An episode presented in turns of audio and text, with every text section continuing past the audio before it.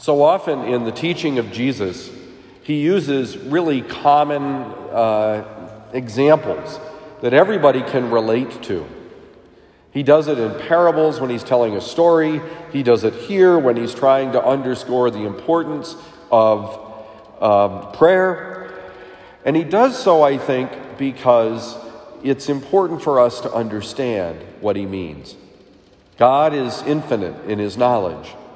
And we need to be able to draw analogies to our common experience in order to understand the spiritual things that God wishes to teach us.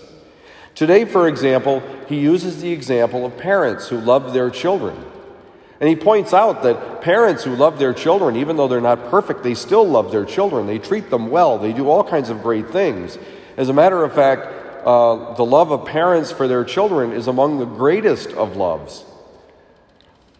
And if we know how to do that, God, who is so much more infinite than us, will love his children, us, because God is perfect.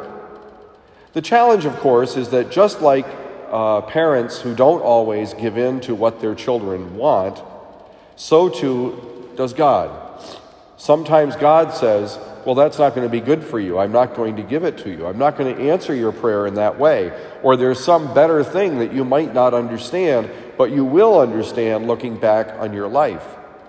In fact, so often the presence of God is so much easier to see after the fact than it is when we're living it. So today, knowing we have a loving Father, let us take him at his word. Let us ask, seek, and knock.